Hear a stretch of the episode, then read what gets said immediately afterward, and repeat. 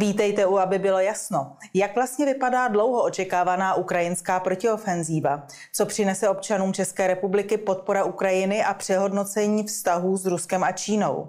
Je naše země nebezpečným rejdištěm ruských agentů? A platí u nás co Rus, to nepřítel? I o tom bude řeč. Dnes je naším hostem významný český politolog, bývalý první náměstek ministra zahraničí, bývalý český velvyslanec v Paříži. Dnes už také bývalý výzkumný pracovník Ústavu mezinárodních vztahů. Autor řady odborných knih u prestižních světových nakladatelství, profesor Petr Drulák. Dobrý den. Děkuji za pozvání, dobrý den. Eh, pane profesore, minulý týden navštívil pro veřejnost neočekávaně Českou republiku ukrajinský prezident Zelenský. Navštívil také Bulharsko, Slovensko, Turecko a Polsko. O čem svědčí tato intenzivní cesta po Evropě? Tak já myslím, že je zřejmé, že prezident Zelenský se snaží prostě udržet tu ukrajinskou, pro ukrajinskou koalici, která má zájem na dalším pokračování té války a snaží se tedy svoji osobní diplomací prostě buď ty svazky utvrdit nebo přesvědčovat. Myslím si, že u nás nikoho moc přesvědčovat nemusel, nicméně přijel k nám z Bulharska, kde došlo k otevřenému střetu s bulharským prezidentem, který ty věci vidí prostě, který ty věci vidí jinak. Je to prostě diplomacie, která slouží tomu, co Zelenský považuje za ukrajinský národní zájem. Abych ani neřekl, že sleduje ukrajinský národní zájem, ale je to prostě ten zájem na pokračování války. My se k té samotné návštěvě u nás ještě dostaneme, ale pojďme na chvilku do zahraničí. Jak vlastně vypadá v tuto chvíli tak dlouho očekávaná ukrajinská protiofenzíva? Daří se Ukrajincům získávat zpět území obsazená Ruskou federací? Tak eh, když jsme sledovali i to mediální pokrytí v posledních měsících, tak bylo zřejmé, že mm, ta hlavní média tlumí jakákoliv očekávání z té ukrajinské protiofenzívy, protože se ukazovalo, že Ukrajinci skutečně nejsou připraveni a vojensky těžko mají na to, aby udělali ten nějaký zásadní průlom.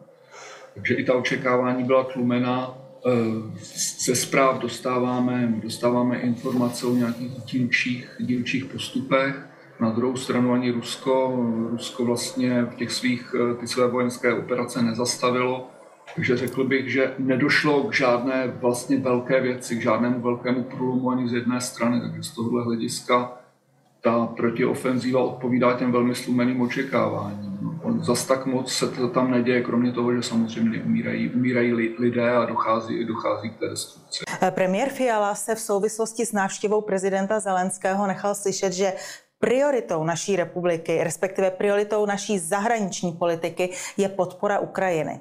Co podle vás tato priorita znamená pro naší zemi? Tak já myslím, že to je vlastně potvrzení toho, té dosavadní politiky. V podstatě je to, je to ta politika, která je vlastně postavena na tom, že Ukrajina, že když budeme Ukrajinu dostatečně materiálně podporovat, tak Ukrajinci eh, Rusy vytlačí, eh, nad Ruskem zvítězí. A na této, podle mého názoru, velmi pochybné tezi je postavena prostě naše politika posledních let a řekl bych, že se v tom vlastně profilujeme ještě výrazněji než některé jiné západní, než některé jiné západní státy. To znamená, Fialová vláda si z tohohle udělala takovou svoji vizitku a podle toho vlastně chce být asi poměřována, aby možná tím chce i zastínit různé vnitropolitické problémy. Chce ukázat prostě tedy, že my jsme na správné straně a děláme všechno pro to, aby ta správná strana vyhrála. Takže asi je to určitá i politická hra. Kromě podpory Ukrajiny vyplývá z vládního prohlášení, že prioritami jsou i přehodnocení našeho vztahu s Ruskem a s Čínou. Opět stejný dotaz, co to podle vás přinese občanům naší země? Vy jste se nedávno z Číny vrátil, pokud mohu poznamenat. Řekl bych, že tak eh, občanům naší země to nepřinese buď nic, nebo možná určité problémy. Přehodnocení vztahu s Ruskem došlo v podstatě tím nejrazantnějším možným způsobem. Dnes už vlastně nemáme v Rusku ani velvyslance. Velvyslanství tam sice máme, ale to funguje na, pouze na udržovací úrovni, takže dostali jsme se v tom zase dál než řada jiných i středo- a východoevropských států.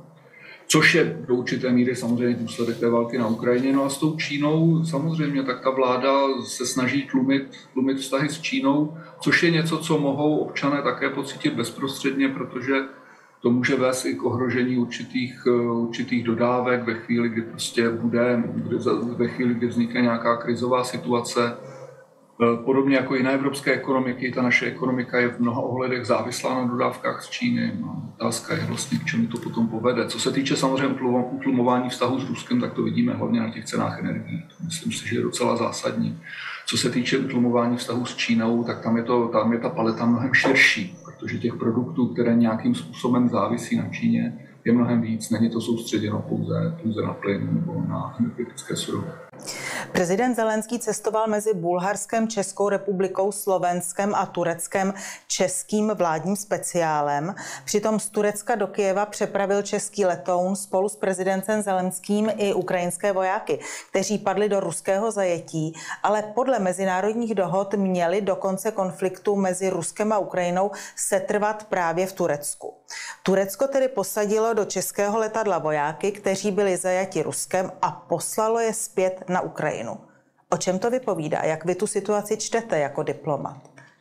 Tak je prostě, nemyslím si, že je úplně rozumné tímhle způsobem porušovat podmínky, které byly dohodnuty při výměně zajatců, protože to zkomplikuje další, další výměnu zajatců. No to, to něco, nač vlastně obvykle z těch humanitárních důvodů není úplně zájem. Nevím, jestli ti lidé prostě jsou pro, Ukrajin, pro Ukrajinu tak důležití, že stálo, že stálo za to porušit ty, ty dohodnuté podmínky. To znamená to, že samozřejmě Rusko bude také mm, porušovat další podmínky, které byly vlastně dohodnuté. To jsou věci, které dohodlo tehdy, myslím, Turecko. No, bylo tam každopádně nějaké zprostředkování. Rusové Ukrajince se, se na spoustě věcí dohodnout nemůžou, ale dohodnou se čas od času aspoň na výměnách zajatců. A pokud se tohle zkomplikuje, tak to samozřejmě bude zvyšovat to humanitární utrpení, které je spojeno s válkou. Naše země se na cestě ukrajinského prezidenta podílela významným způsobem, evidentně jak organizačně, tak zřejmě i finančně. Myslím tím zejména zapůjčení třeba onoho vojenského speciálu, což řada občanů na sociálních sítích kritizuje. Česká média sledovala pobyt ukrajinského prezidenta v naší zemi také velmi detailně. Viděli jsme například i přesnou minutu, kdy se objevil na národní třídě. I kolik minut se tam zdržel. Jak vnímáte v tomto ohledu politiku české vlády a redakční politiku řady médií? Tak já myslím, že to je něco, co prostě odpovídá té naprosto vychýlené pozici České republiky, protože jedna věc je odsoudit agresi, dát nějakou podporu Ukrajině, tak jak mají vlastně všechny státy, všechny státy v Evropské unii a u nás opět vidíme takový ten, takové, takové, to, takové to přehánění. Prostě, je to, mně přijde, že v té zahraniční politice se to vyskytuje poměrně často, že se prostě objeví nějaká, nějaká iniciativa a my pak prostě jdeme přes všechny meze. My prostě potom se snažíme ukázat, že jsme papeštější než papež, že když někdo něco udělá s tím směrem, který se nám líbí, tak řekneme, my to ještě uděláme dvakrát víc. Je to něco, co bohužel patří, pa, patří k české zahraniční politice a je to něco, co, no, co pak také rozděluje, co, co pak rozděluje zemi, protože o většině otázek zahraniční politiky u nás bohužel není konsenzus. A když prostě ta strana, která je uvesla, tímto způsobem přehání, tak tím pádem akorát odcizuje tu stranu společnosti, která ty věci vidí jinak. Místo, myslím si, že by slušel spíš takový nějaký umírněný, umírněný styl té zahraniční politiky, než tato prostě provokující gesta. Eh, já, když dovolíte, se v tom budu ještě chvilinku takzvaně rýpat. Eh, vy jste dlouho působil v diplomaci, byl jste náměstkem ministra zahraničních věcí, byl jste velvyslancem ve Francii. Řekněte mi, kdy a kde jste naposledy zažil, aby se v přímém přenosu sdělovalo občanům a následně i ve spravodajství, že v přesně v 10.06 ten, který státník vystoupil z limuzíny třeba u nás na Národní třídě nebo na Champs-Élysées.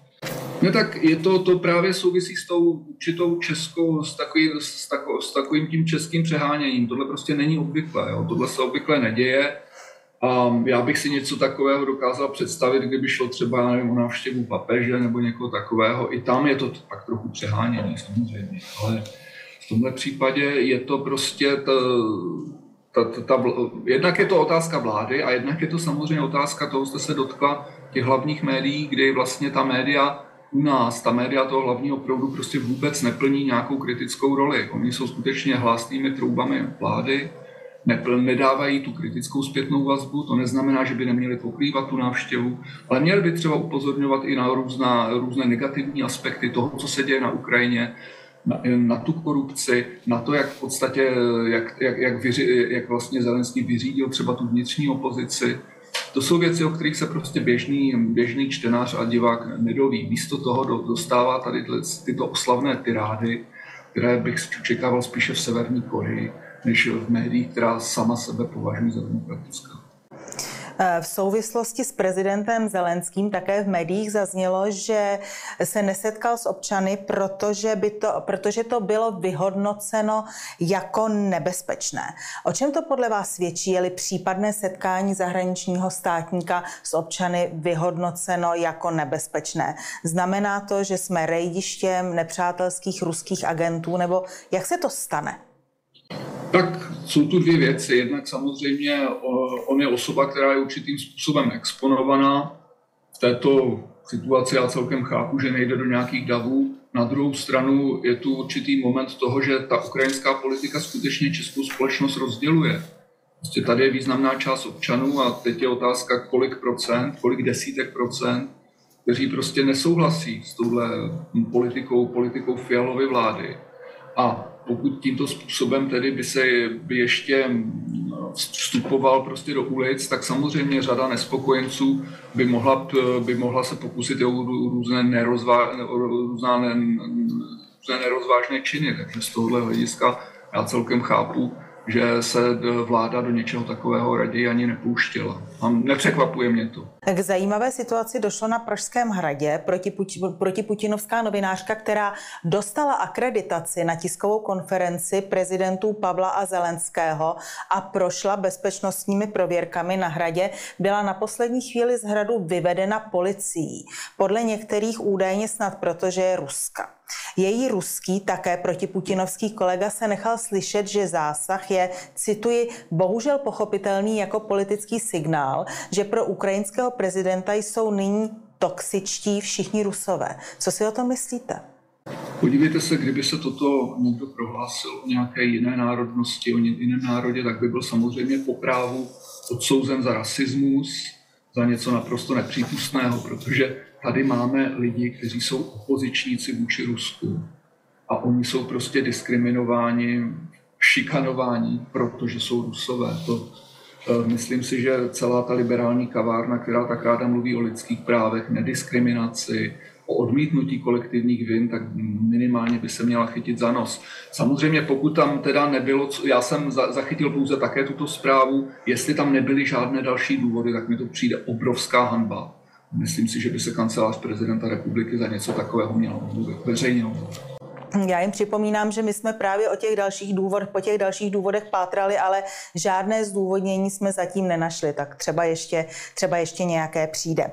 Eh, Česká republika přislíbila Ukrajině další zbraně, náboje. Spojené státy přislíbily poslání kazetové munice, která je v řadě zemí, včetně České republiky, zakázaná. Podobně jako třeba miny. Jaké podle vás mohou být důsledky takového rozhodnutí Spojených států, konec konců i České republiky, která také dodává zbraně? Tak kazetová munice je samozřejmě svinstvo, kterou většina států světa zakazuje, nepoužívá. Nicméně používají Rusko, používají Ukrajina, používají Spojené státy. Takže z hlediska toho právního rámce je to něco, co na tom bojišti se samozřejmě objeví. Eh, Rusové, Rusové udělování z použití kazetových, kazetové munice na Ukrajině. Když se o tom mluvilo, tak se okamžitě mluvilo o válečném zločinu. Dnes, když ta kazetová munice bude nasazována z ukrajinské strany, tak se asi o válečném zločinu mluvit už nebude.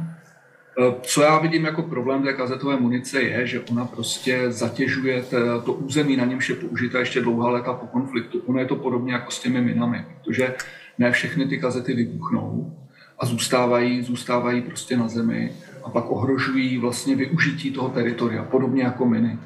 Eh, je to něco podobného, jako když se mluvilo o tom nasazení, nasazení zbraní z toho ochuzeného uranu. Prostě, to jsou prostě svinstva, která, která to území, na němž jsou použita, budou vlastně znehodnocují, znehodnocují dlouhodobě. A uvědomíme si tedy, že jsou použita na Ukrajině, na ukrajinském území, takže to další spohrom, prostě, která tu Ukrajinu postihuje. Ještě poslední dotaz eh, k, těmto, k této problematice. Ve Vilnusu tento týden proběhne summit NATO. Řada zemí, včetně Turecka, se vyslovila pro přijetí Ukrajiny do Severoatlantické aliance.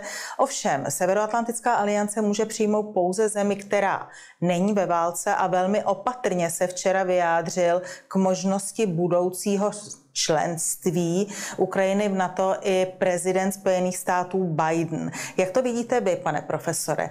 Eh, povede přes Vilnius cesta Ukrajiny do Severoatlantické aliance? Tak v současnosti členství Ukrajiny v NATO nepřipadá v úvahu. Tam je spíš otázka, jaký signál, jaký kompromis, jaký mechanismus tedy na to té Ukrajině chce sdělit, aby ukázalo, že s ní do budoucna počítá. Samozřejmě když mluvíme o nějakém členství Ukrajiny v NATO, tak je potřeba ujasnit si, v jakých hranicích tedy to, ta Ukrajina má být. Nepředpokládám, že by členské státy na to chtěli v této souvislosti dělat nějakou revizi hranic, říkat prostě dobře, tak tuhle část Ukrajiny s ní už nepočítáme, to není v linii na to. Takže myslím si, že je to trochu taková symbolická, symbolická retorická hra, protože to, je to podobně jako s, s tím člen, ukrajinským členstvím v Evropské unii. Prostě, v Evropské unii. Prostě to členství nebude. A co se týče členství v NATO, jak je to velmi podobné. Nevím přesně, co z té Ukrajiny, jaká část té Ukrajiny by měla být v NATO, za jakých podmínek by tam měla, být, by tam měla vstupovat. Takže je to, je to skutečně jenom taková uh, PR, uh, PR hra. Blíží se volby prezidenta Spojených států. Jak se podle vás bude vyvíjet rusko-ukrajinský konflikt? Já se ptám i proto, že probleskly zprávy, že údajně za zády Ukrajiny jednali američtí vysocí úředníci s ruským ministrem zahraničí Lavrovem. Já k tomuhle skutečně těžko mohu něco říct, protože já nevím, jaká jednání byla, jestli byla, co případně se tam dojednalo. Čas od času samozřejmě dochází k výměně informací na té velmi vysoké úrovni, ať už je to prostě, ať už je to mezi ministerstvem, ministerství zahraničí nebo spravodajskými službami. Když jsou narušeny diplomatické vztahy, tak spravodajské služby často plní diplomatickou roli. Předpokládám, že, že jsou poměrně aktivní, jak ty americké, tak ty, tak ty ruské v té věci, ale jestli skutečně nazrává nějaká, nějak, nějaké odhodlání k tomu, hledat mír, tím si vůbec nejsem jist. To znamená, z toho, co víme veřejně, tak eh, se skutečně nedá říct, že by došlo v posledních měsících k jakémukoliv pokroku. Pane profesore, já využiji vašeho všeobecného geopolitického pře- přehledu. Eh, členské státy skupiny BRICS, tedy Brazílie, Rusko, Indie, Čína a Jihoafrická republika, pracují na vývoji společné měny, která bude založena na zlatě. Cílem má být upozadění role dolaru ve světové ekonomice. Konec konců hovořilo se na tom, o tom i na nedávném Petrohradském fóru. Mohou s touto politikou dedolarizace globální ekonomiky uspět? Já bych řekl, že dedolarizace je nevyhnutelná.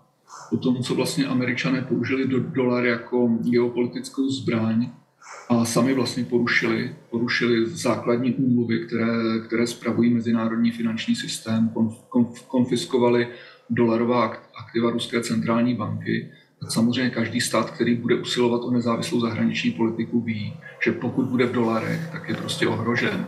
Tedy já považuji dedolarizaci za fakt teď je jenom otázka, jakým způsobem proběhne. Jestli to bude tedy tím, že vznikne nová měna, která bude opřená o zlato, nebo jestli to bude nějaká kryptoměna. To myslím, že si i ty státy toho BRICSu, které budou nepochybně hlavní skupinou, která toto úsilí povede, tak tyto státy si to mezi sebou musí, musí, musí um, ujasnit. Ale Myslím si, že je to jasný trend, který válka na Ukrajině obrovským způsobem urychlila, protože ta nedůvěra vůči dolaru právě z důvodu geopolitických už přetrvávala předtím. Viděli jsme to i na Iránu, jakým způsobem vlastně Irán, američané použili dolar k tomu, aby v podstatě znemožnili zrušení sankcí, protože před mnoha lety ještě za Obamovy administrativy se vlastně Evropané, Američané, Iránci dohodli na zjemnění sankcí, Iránci ty podmínky začali plnit a Američané skrze dolar v podstatě celý ten proces zvrátili.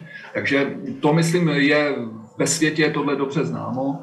A dnes tedy očekávám, že, bude, že, že se bude vytvářet nějaká alternativní měna, ale není to úplně jednoduché, protože na to je potřeba samozřejmě mít sílu, infrastrukturu, to není věc, kterou děláte ze dne pojďme nyní zpátky do Evropy, respektive do Evropské unie i k nám do České republiky.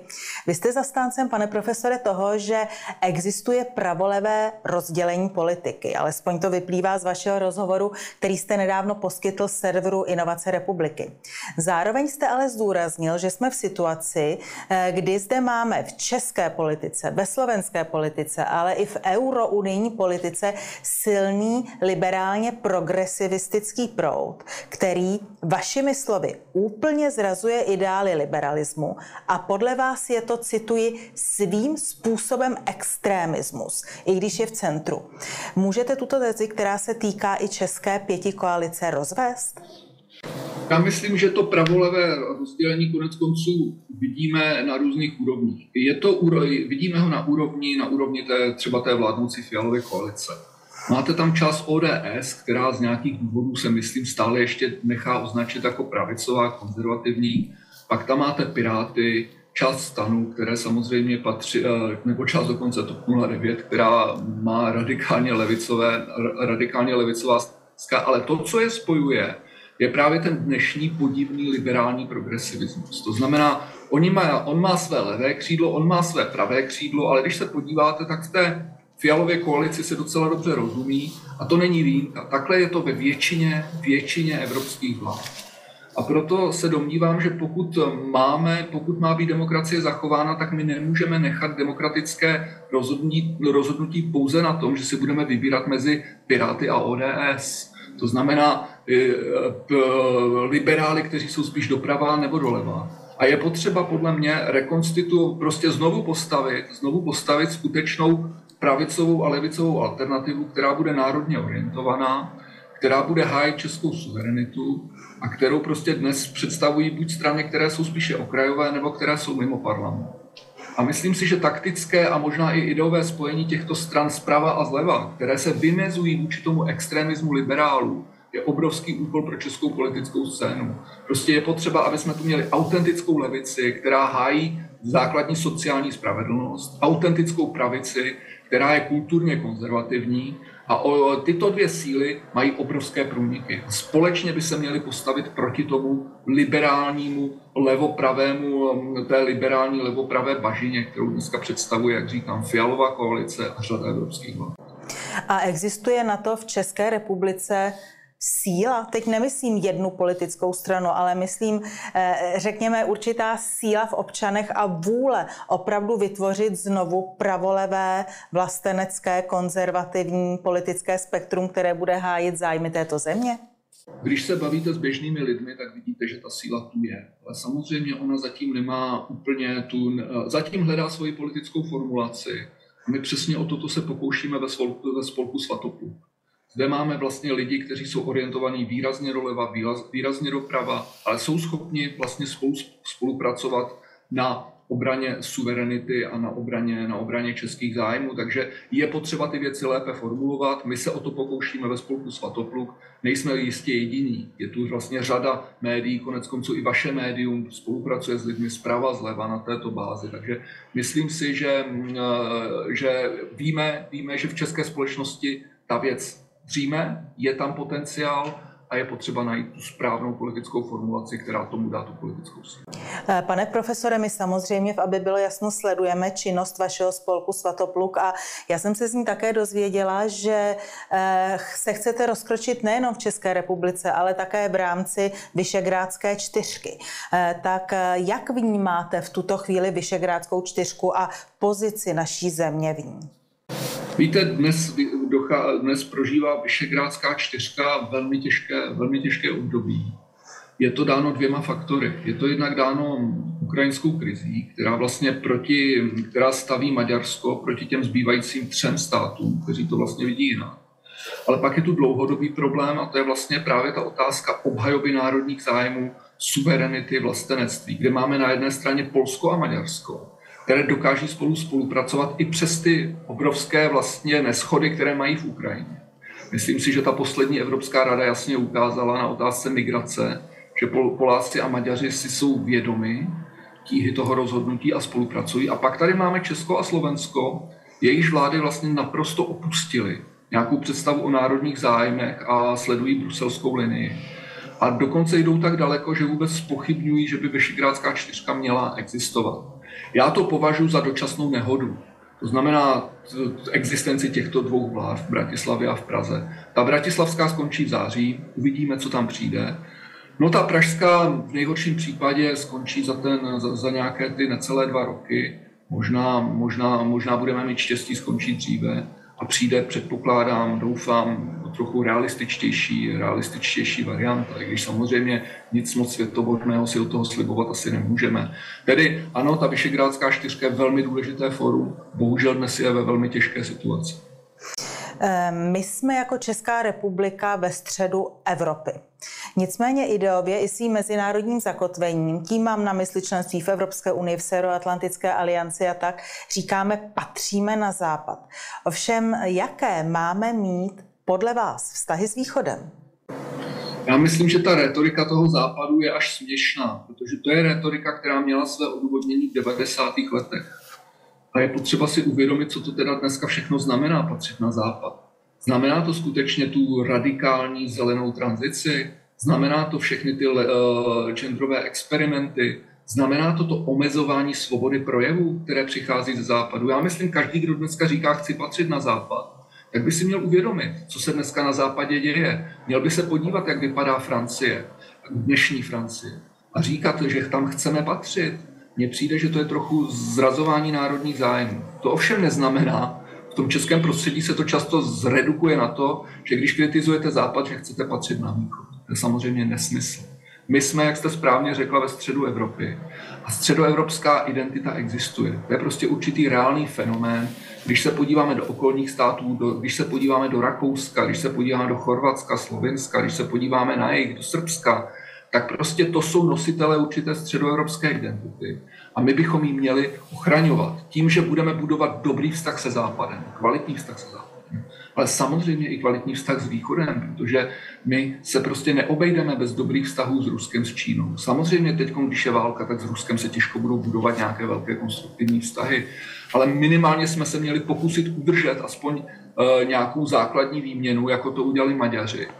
A rozhodně bychom se neměli teda stavit do nějakého, do nějakého tábora, který bude bojovat proti Číně tak jako to dělá řada našich, řada našich předních politiků. To znamená, být ve střední Evropě znamená chránit si středoevropskou identitu, budovat ji a tvořit vztahy, kvalitní vztahy na západ, na východ, na sever, na jih. Eh, já ještě využiji toho, že jste byl velvyslancem ve Francii, vy jste konec konců sám v této odpovědi Francie zmínil. Eh, tam nyní panují nepokoje mezi občany, ke kterým došlo poté, co polic- při policejním zásahu byl, eh, byl zastřelen imigrant s africkými kořeny. A Erik Zemur, což je konzervativní kandidát na prezidenta republiky, který neuspěl, tak hovoří o současné situaci ve Francii jako o konfliktu etnickém a rasovém. Co si myslíte o takovém hodnocení? Tak bohužel to získává tento charakter, protože když se podíváme na západoevropské státy, tak oni samozřejmě třeba v minulosti měli rasistickou minul, eh, měli prostě, měli rasistické politiky a dívali se na svět hodně rasisticky. Nicméně v těch posledních 50-60 letech tohle překonali.